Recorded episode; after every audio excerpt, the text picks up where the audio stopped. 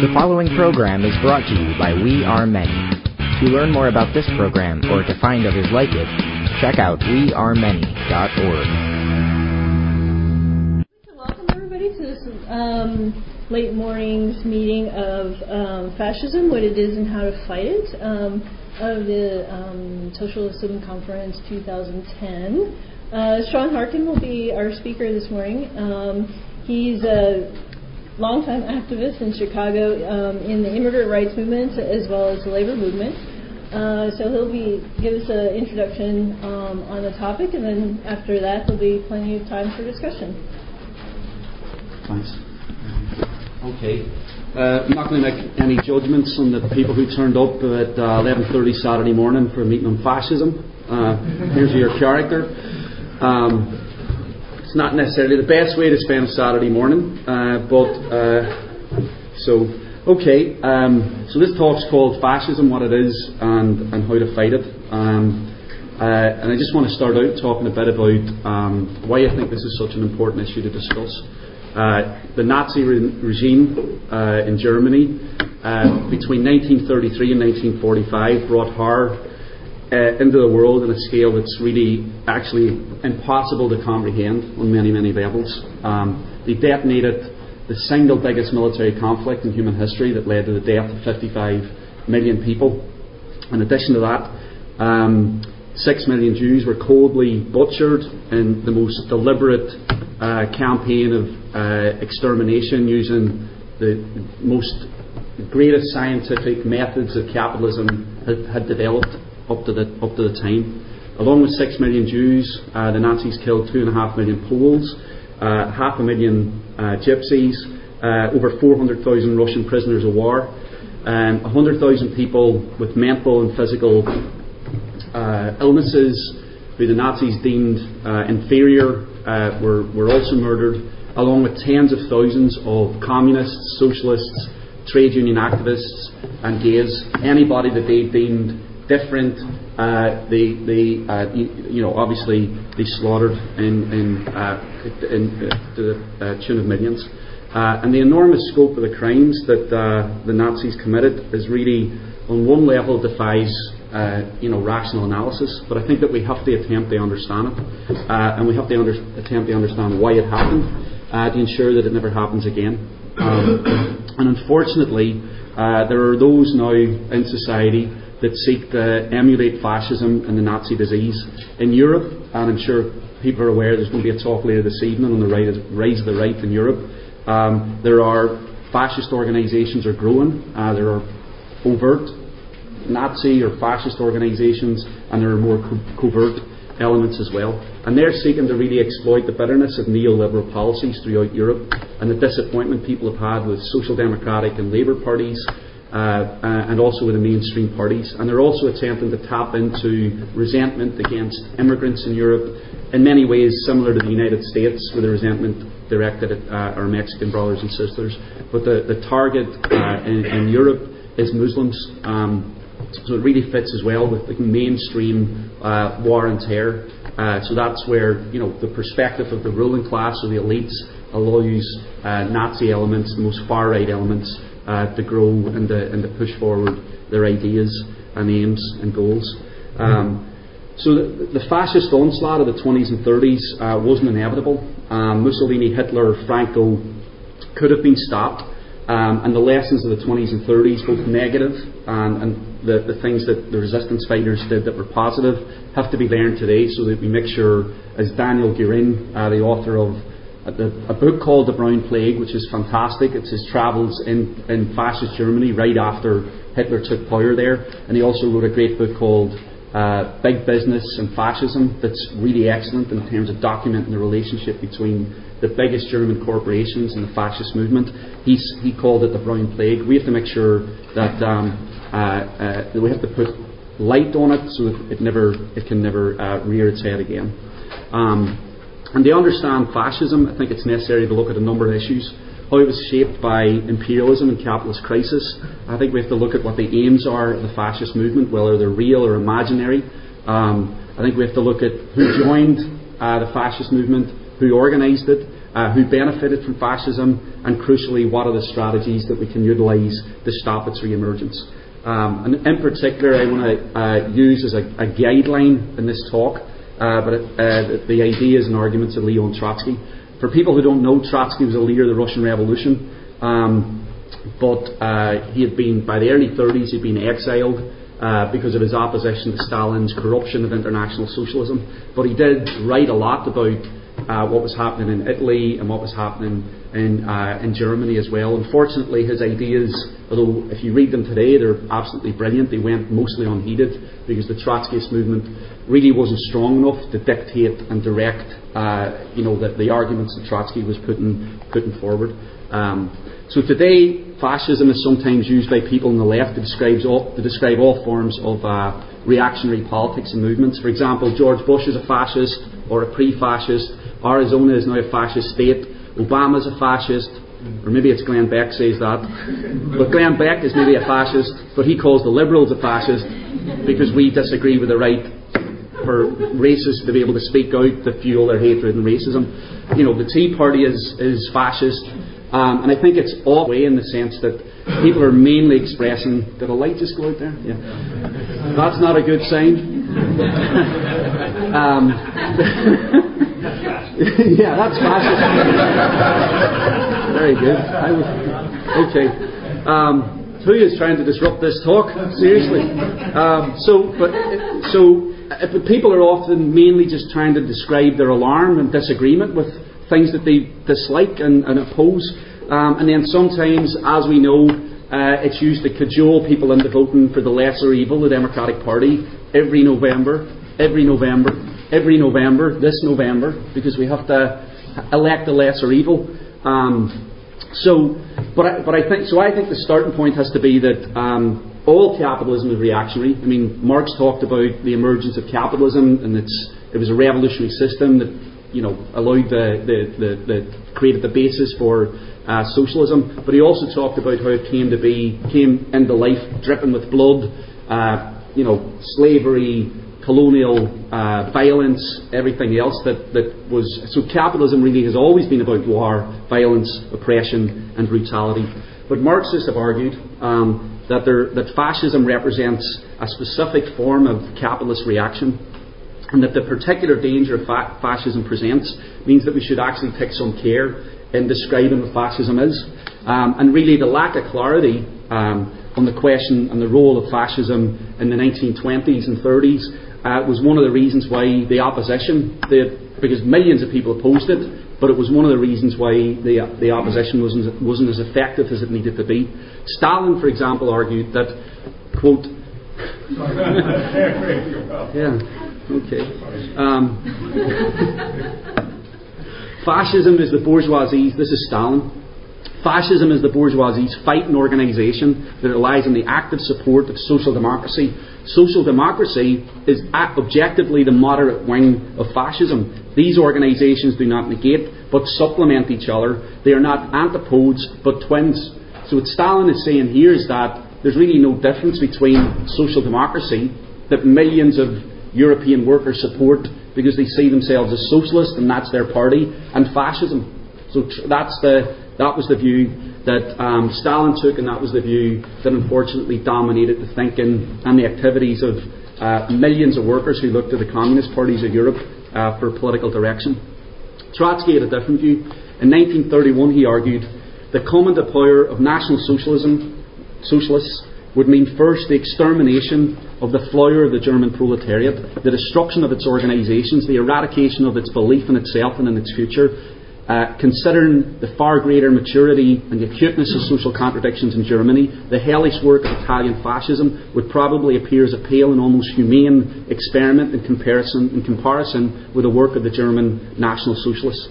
And Trotsky went on to draw this distinction between fascism and other forms of uh, capitalist dictatorship.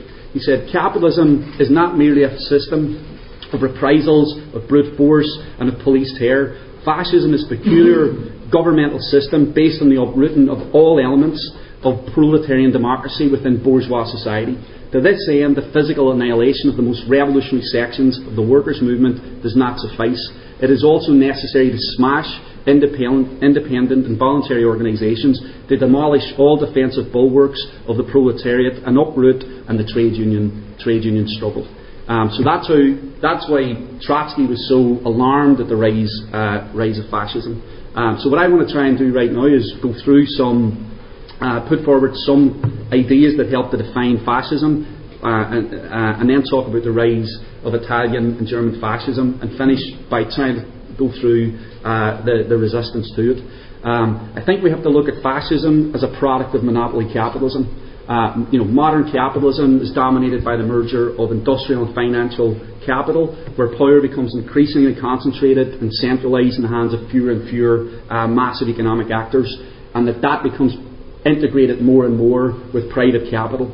Um, so that private capital becomes integrated with the state, and then nation states uh, must expand beyond their own borders, uh, to find raw materials, to find markets, Uh, and so on, to increase the, sur- you know, the, uh, the, the level of surplus value and profit. And of course this process of monopoly capitalism leads to war and the crisis and imperialism.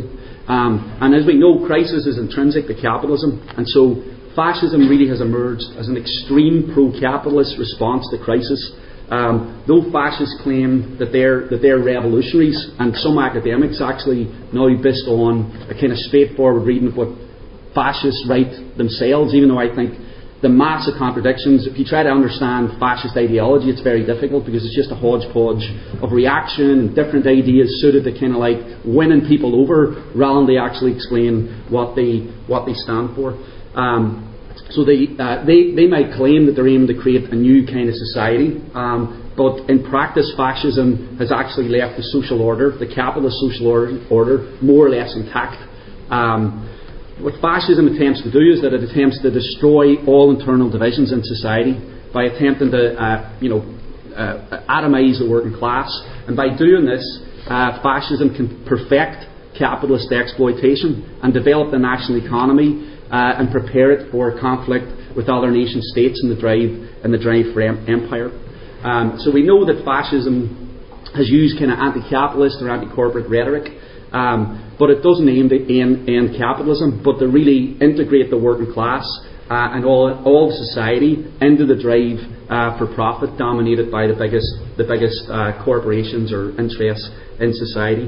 Uh, fascism does target uh, sections of capital that are perceived perceived to be acting against the national interest, um, or you know, are acting against the whole the whole nation, um, and obviously. They also target groups of people in society, Jews, immigrants, socialist communists, that they perceive to undermine the goals of the nation state and the great drive towards uh, imperial glory. Um, so what fascism aims to do is, it aims to create discipline the whole society, creating a really an army barracks atmosphere uh, and the drive towards economic and imperial expansion. And anybody that stands in the way of national greatness is a traitor to the nation state. Um, So fascist movements, uh, they can become popular movements um, because they grow out of crisis and they promise all sorts of things to different groups of people, uh, a livelihood, a job, uh, the end of crisis, the end of turmoil in society. Um, but the and it can attract working class support, um, but what I want to argue, and I think what Trotsky argues really well, is that the, the class basis of fascism is not the working class, um, it's not, but it's the petty bourgeoisie, or really exists between the two great classes modern, modern uh, capitalism, the means of producing, owning, uh, you know, ruling class, uh, and then the, and the working class. Um, fascism really tried to speak to and appeal to the little man, and this was part of Hitler's not genius, but his understanding about how ravaged and how much despair existed amongst that layer in society. Uh, so the little man is caught between uh, the power of big capital and the power of the organised working class. Um, Trotsky argued that uh, fascism unites and arms the scattered masses. Out of human dust it organises combat detachments. It thus gives the petty bourgeoisie the illusion of being an independent force. It begins to imagine, the petty bourgeoisie or the middle class, that it can really command the power of the, of the state. So who's the middle class? Um, I would argue that the middle class is made up of small business owners, professionals, state functionaries, police officers, army officers, uh, that layer of society that is not, not part of the, you know, Uh, you, you get the idea. Small businesses, uh, you know, I don't want to. I don't want to just say doctors.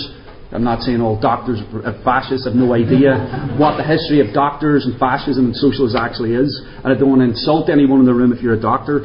Um, uh, but essentially, uh, the layer of society who's a step above the working class, but doesn't belong to the ruling class. So it's an insecure class.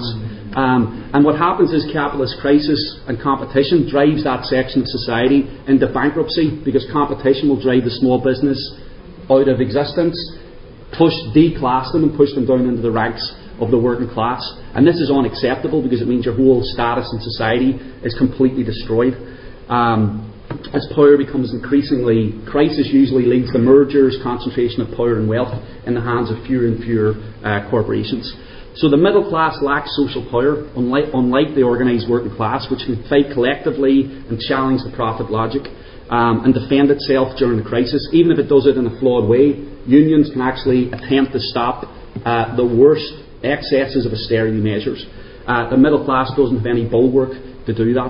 Um, So that's why Trotsky argued that the petty bourgeoisie was driven to despair. And this is, this is what, again, just a quote from Trotsky where he talks about this. On the scales of election statistics, a thousand fascist votes weigh as much as a thousand communist votes.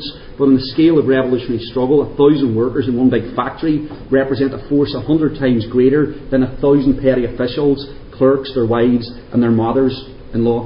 Um, the great bulk of the fascists con- consists of human dust. So this is a this is a class that doesn't have a collective consciousness. It's much more individualised.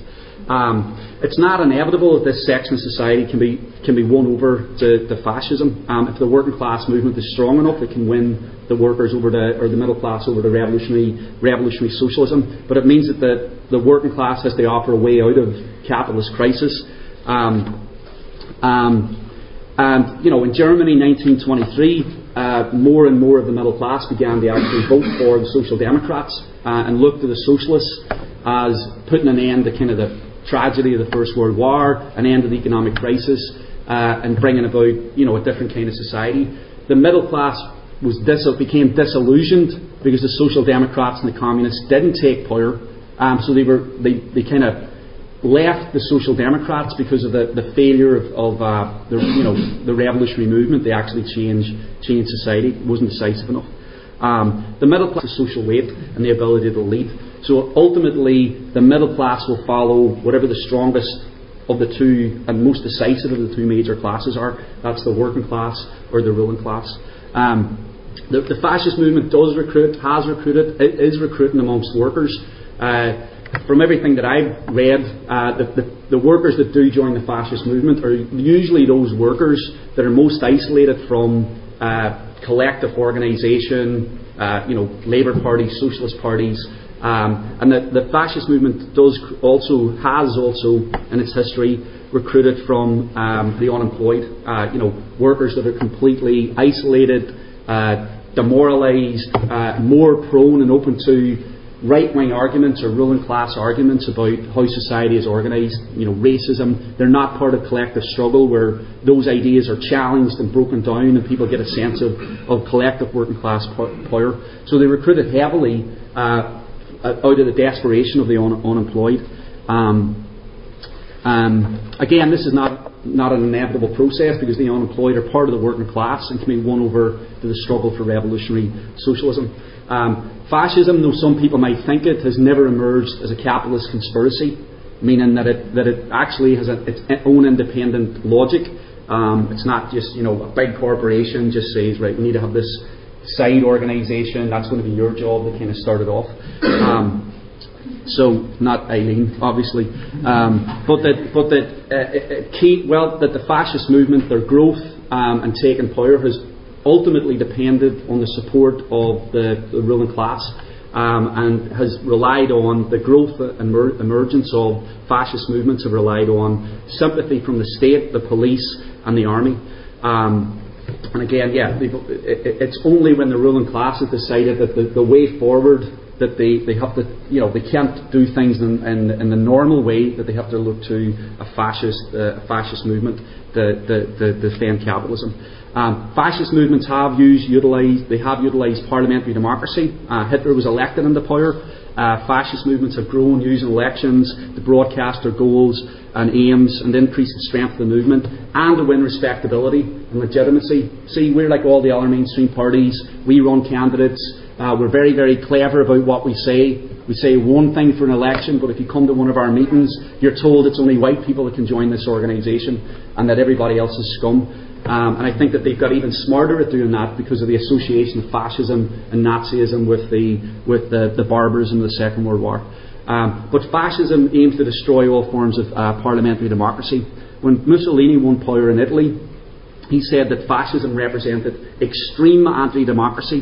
Um, and immediately when taking power, they targeted the socialists and communists uh, on the basis that they represented a threat to the integrity of the state.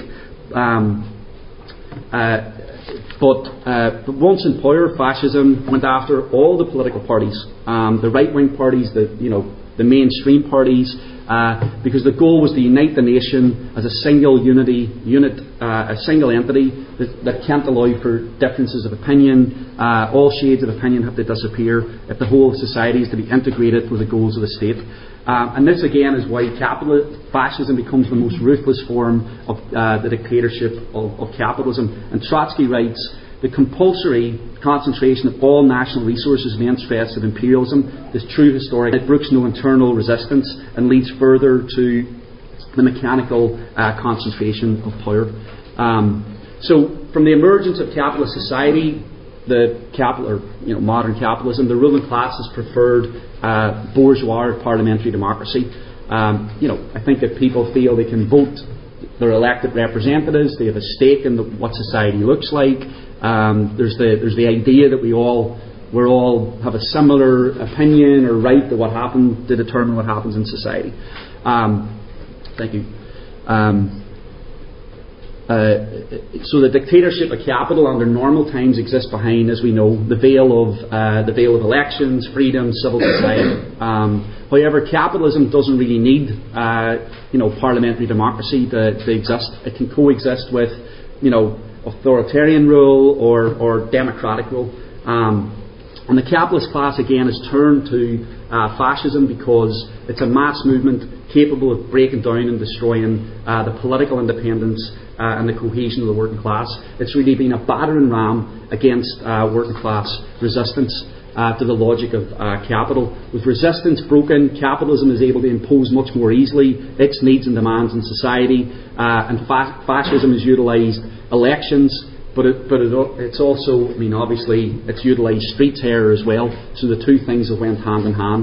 Um, Mussolini's black shirts and Hitler's brown shirts targeted socialists, communists, trade union organisations for physical attack, intimidation, and ultimately the destruction of their organisations and groups. Sm- they smashed up socialist meetings. Uh, these were the first targets of the of the fascists. Uh, they, fast- they smashed up, uh, you know, um, uh, trade union demonstrations. Uh, and because the fascists are uh, ideologically motivated and not bound by any form of legality, I mean they're not hired by the state. Uh, it means that they are actually more effective at going after groups that the ruling class deem, uh, they kind of wish these groups wouldn't exist because they get in the way of the things that we want to try and push through in society. So that made them even more effective than regular police um, in, in, in going after class organisation. Uh, in, in nineteen thirty-two, to quote Trotsky again, he argued that um, the historic role of fascism begins when, uh, from the perspective of the ruling class, the period of halfway measures is past. In order to try and find a way out, uh, the bourgeoisie must, must absolutely rid itself of the pressure exerted by the workers' organisations.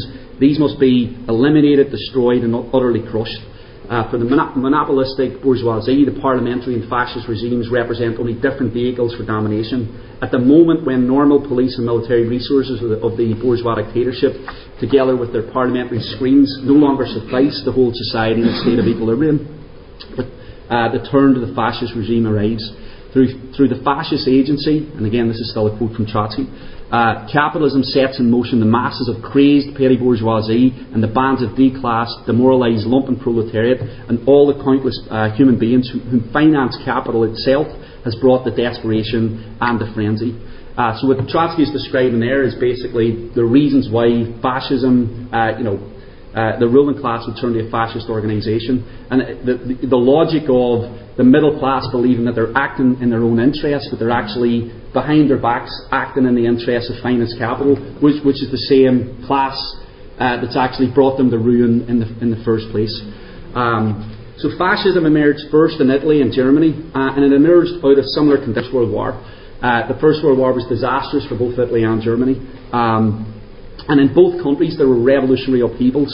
Uh, I think there's a talk right now called The German Revolution. Uh, it's happening next door. Um, and, uh, and both of those revolutionary struggles put, put socialism on the agenda uh, in both countries.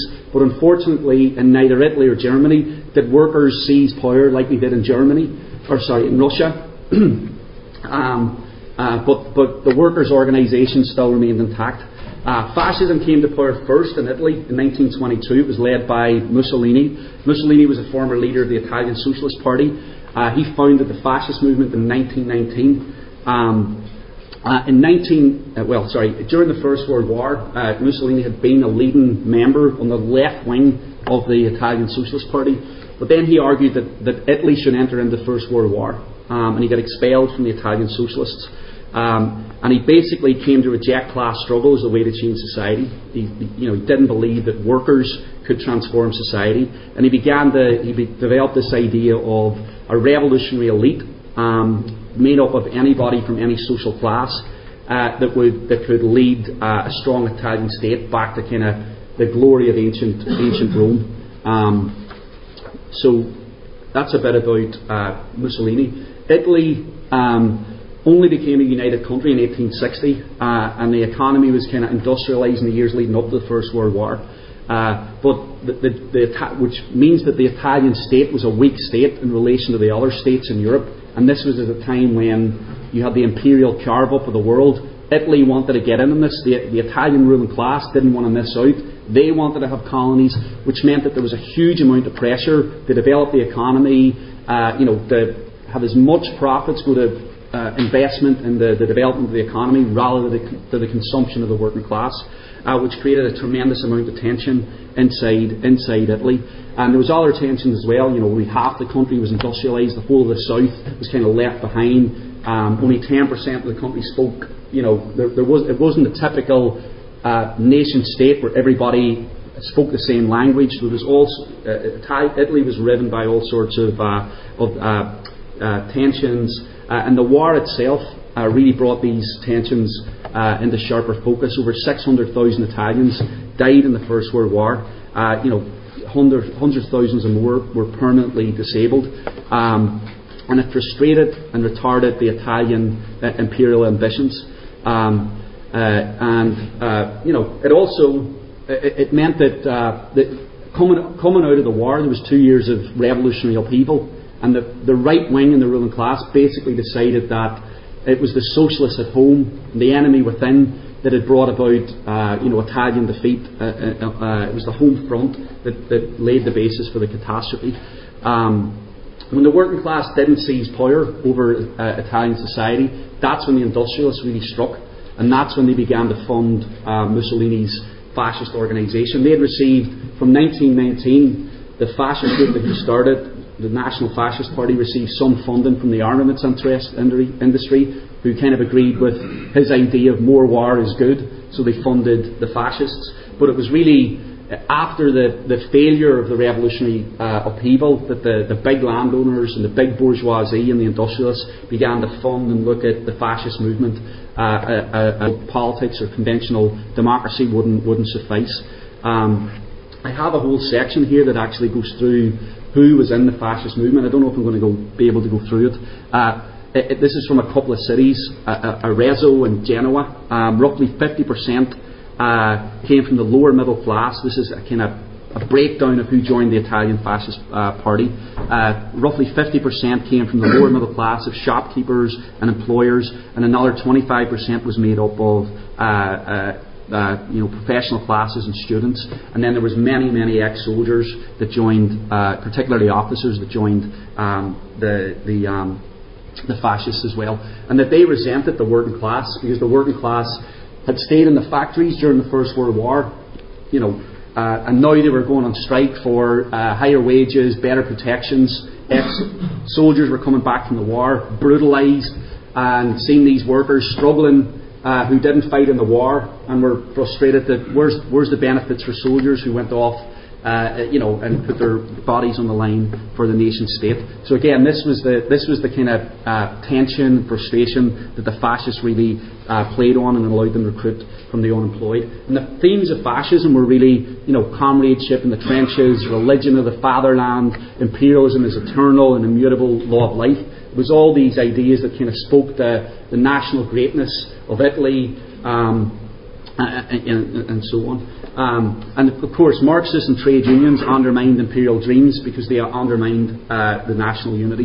Um, and again, fascists were very much angry at industrialists, uh, industrialists who profited during the war, um, and you know, so Mussolini basically campaigned on on ending lawlessness and lawlessness of all types, corporations that were profiting that wasn't going to regular people, socialists that organised strikes that undermined the war effort, and so on. Um, so that's the way that their their propaganda propaganda um, their propaganda worked. Uh, you know, and Mussolini's black shirts uh, disrupted workers' meetings, uh, they physically attacked workers, and so on. When Mussolini finally took power uh, in nineteen twenty-two, um, he arrested immediately the, the leadership of the Italian Communist Party and put many hundreds of Communist Party members uh, in jail. And within a month, the fascist squads that had, that had been used uh, were basically integrated into the state. By nineteen twenty-five, Uh, the part, you know, all democracy was over inside Italy. They'd established a dictatorship, which meant that they also attacked the um, the Liberal Party, the kind of party of the bourgeoisie, and so on. Um, in nineteen twenty-eight, uh, conditions were even more extreme in Germany. Um, at the time, the German working class had the strongest level of organisation in the world. The Social Democratic Party had a million members. Uh, and, they, and they influenced some five million workers that were part of the trade union movement. The German Communist Party had one hundred thirty thousand uh, members.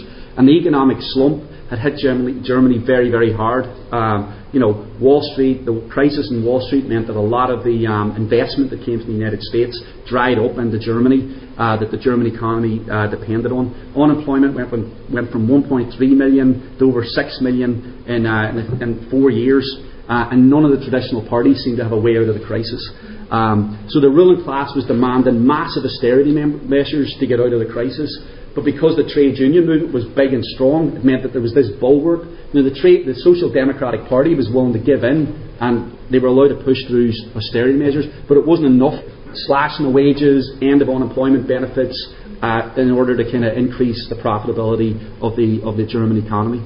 Uh, and Hitler had fought in the worst wor- First World War. He was a complete anti-Semite, uh, you know, utter nationalist, um, and uh, he uh, he founded the German. Well, he joined a group called the German Workers' Party, which, even though it had the name Workers, was very nationalistic, uh, you know, and, and racist. And it, it was renamed the National uh, Socialist German uh, Workers' Party in nineteen twenty. Um, you know, it had a, it kind of existed through the nineteen twenties, but it was not one of the major parties. It's, it did it did get some funding from sections of capital that thought that it would be useful in the future to have it around. Um, in the nineteen twenty-eight elections, the Nazi Party won two point six uh, of the of the polls. But in nineteen twenty-nine, the crisis really transformed uh, the fortunes of the Nazi Party. They, they had, you know, their membership went up to one hundred seventy-five thousand. By, by nineteen thirty-one, it was eight hundred thousand, and they had two hundred twenty-five thousand paramilitary uh, stormtroopers. And those were the people that went out and attacked the uh, tr- you know, trade union meetings, the socialist meetings, and so on, and really intimidated people on the streets. Um, Hitler's party again utilised elections and street terror, and by the end of uh, you know. In the nineteen thirty elections, the Nazis won eighteen point three percent at the poll. By the end of nineteen thirty-three, Hitler was in power. Uh, the German Communist Party had been banned. one hundred thirty communists, one hundred thirty thousand communists were in concentration camps. two thousand five hundred of them had been uh, murdered. And Germany was on the road to uh, the, first, the Second World War and to the Holocaust. Um, So sorry for condensing that, but I'm just trying to give people a picture of like the scale of the crisis and what it, what the backdrop looked like. So the question is, could Mussolini and Hitler have been stopped? And the answer is absolutely, without doubt. Uh, first of all, um, there have been two uh, There had been two workers' revolts in Germany and Italy uh, in, in the nineteen twenties. And if workers had actually seized power in either of those revolutions, it, it could have transformed the, the you know the, the last ninety years of our lives. Uh, we wouldn't have had the Second World War potentially, and we wouldn't have had the Holocaust. So the stakes are tremendously high here, um, and that's just such a that is such a tragedy. But to go through why that didn't happen is really a different meeting. Um, fascism, in many ways, is the price of Uh, the working class not seizing power and transforming it and getting rid of and overthrowing capitalism. And in both countries, the working class was organised enough, strong enough to smash capitalism, fascism, but it didn't have the poli- political clarity or the collective unity. Uh, and the, so the, the reasons why fascism, I think, uh, succeeded in Italy and Germany uh, were, were subjective. Um, um, even though the Nazis uh, had grown and seen their support grown, Uh, in the early thirties. The Communist Party seen its support grow as well. In, ni- in the nineteen thirty-two Reichstag elections, this is on the eve of Hitler taking power, uh, the, the combined vote of the Social Democratic Party and the Communist Party uh, was even greater than the, the vote of the Nazis. So it wasn't like just all workers were fleeing to the Nazi Party. Uh, this was a, a crisis where people were being pushed towards the fascist camp that offered a solution, an extreme solution, and also to the Communist Uh, or the Socialist uh, Democratic Party camp as well. So why didn't the working class fight more effectively? I mean, workers did fight. Uh, you know, there was heroic struggles by Communist Party members to try to challenge the Nazis on the streets. But why didn't they organise mass strikes to really break down, you know, challenge capitalism and stop the fascists from taking taking power? So argued that a new late nineteen twenties argued a new wave of revolutionary struggles was about to break out around the globe. Um, and this perspective, as people know it, is called third period, uh, third period Stalinism or third period perspective. Um, and what Stalin argued and what the Communist International argued, and then it became uh, common across all the communist parties, was that the, the, that social democracy was now social fascism, that there was no difference between fascism, Hitler's kind of fascism, Mussolini's fascism, and the social democracy uh, that millions of European workers and elsewhere looked to around around the world. Um, and it meant that they refused any collaboration with social democracy, which meant that if you were working in a factory, for example, and the Communist Party's base was much like, the Communist Party was a party of youth in Germany, it had many unemployed workers, it was people who were drawn to like, we want a revolution now, we want it to happen immediately. M- more of the veteran workers that had been through the, you know, two decades of class struggle were rooted in their workplace and their unions. They still looked to the Social Democratic Party uh, as their, you know, as their socialist party, which meant they were still had reformist consciousness. So the communists in some factories basically denounced the Social Democratic workers and said, before we work with you, you have to break from social fascism. And they denounced these workers and workplaces and try to eradicate them out of the unions. So this is utter madness. Instead of trying to work with people collectively, make political arguments, it was uh, sectarianism and denunciations, which was completely, unfortunately and tragically, completely ineffective. Uh, Trotsky argued that social dem- democracy, because of its failures, they actually followed through on the things that it promised to do, paved the way and opened the door to fascism, but the, t- the two phenomenons were completely uh, completely distinct. Um, uh, so, you know, social democracy, as I said, was willing to kind of let capital cut wages and so on, but it wasn't, it didn't want to destroy socialist, uh, you know, it didn't want to destroy itself, so that it didn't exist. Uh, Trotsky argued that the Communist Party should propose a united front with the Social Democrats, um, That would, that would then allow the mass defence organisations of the working class to unite in a common struggle against against fascism. Um, and he's based, the logic was that uh, even if the Social Democratic Party leaders don't want to don't want to engage in a fight, um, they can be pushed into a fight by pressure from the rank and file that say, you know, there's the danger of fascism. We must we must unite with anybody that's willing to actually take a stand. And there's an urgency to doing this, uh, and so on. Um, and I'm running out of time here. Um, so Trotsky understood that a united struggle uh, could that repelled the um, the fascist threat wouldn't have to stop there. Workers, reformist workers, because of working with the communists and seeing the difference between the strategies of reformists and revolutionaries, could actually be won the revolutionary organisation and the need and the need the revolution. So it could be the defeat of fascism could lead the workers having the confidence and the understanding that fascism is a product of capitalism, and to rid the world of capitalism, fascism, the fascist threat, we actually need to overthrow uh, capitalism. And this is the this was the process really that Trotsky and the other Bolsheviks had learned in nineteen seventeen when they allied themselves with the Social Democrats in, in Russia, uh, the Kerenskys, who were basically trying to get rid of Soviet power, but they united Uh, they united with them to basically stop the threat of, of, what, of what would have been uh, Russian, Russian fascism. Uh, the Social Democrats straight their loyalty to the capitalist class and to the state. We are a legitimate player. We don't de- seek to overthrow society by violent or non-constitutional means. So they wanted to, they wanted to show how loyal they were to the state. They also were afraid that if workers moved into struggle with their agreement, that would mean that workers' struggle could begin to break out and that they would lose control of, of uh, a rising workers' movement that was confident enough to defeat, to defeat the fascists. So Trotsky was arguing for a united front policy, a real united front policy where the Communist Party would go and propose uh, openly uh, a united, you know, let's let's have all the workers' combat organisations uh, fight together. Um, and unfortunately, um, that didn't happen. Um, so, you know, Again, the, the Communist Party tragically misdiagnosed the role and the strength of uh, fascism in the nineteen twenties and the early thirties. Um, they argued that fa- Nazi, Nazism, fascism is simply another form of capitalism, uh, reactionary capitalist politics. One Communist Party leader in Germany actually said, after, after Hitler, it's going to be our turn, because the, the base of fascism is so weak that it's going to collapse in on itself. So what we have to do is just wait.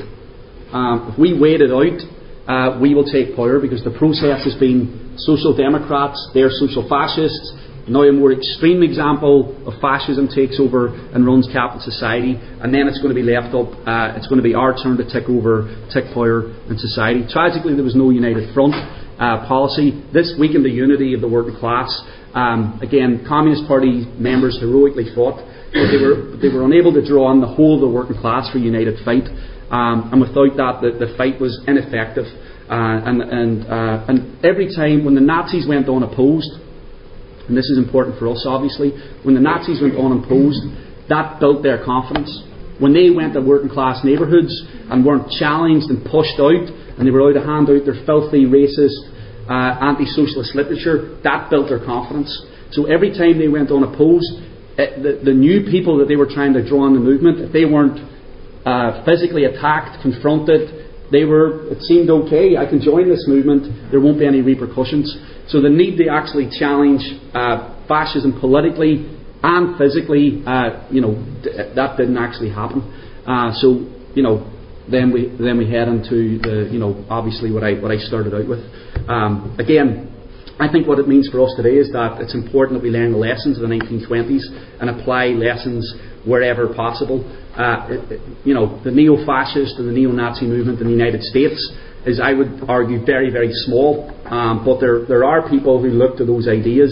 And as capitalist crisis grows in the United States, um, you know, people will be looking for different ideas as a way out of the crisis. We have to make sure that we do two things. One, that we give the fascist movement no opportunity to grow, which means confronting it every time we've got the opportunity to do it.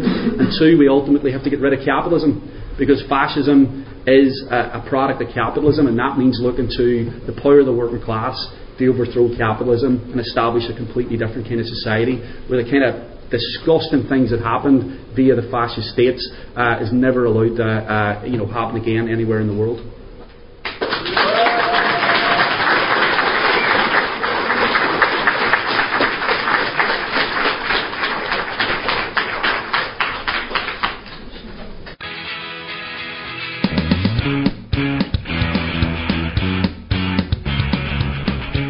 The preceding program was a production of we are many dot org, a website dedicated to publishing radical and activist media that promotes a better understanding of today's world while also putting forward a vision for a better future. We Are Many is a project of the Center for Economic Research and Social Change. To learn more about this program or to find others like it, check out we are many dot org.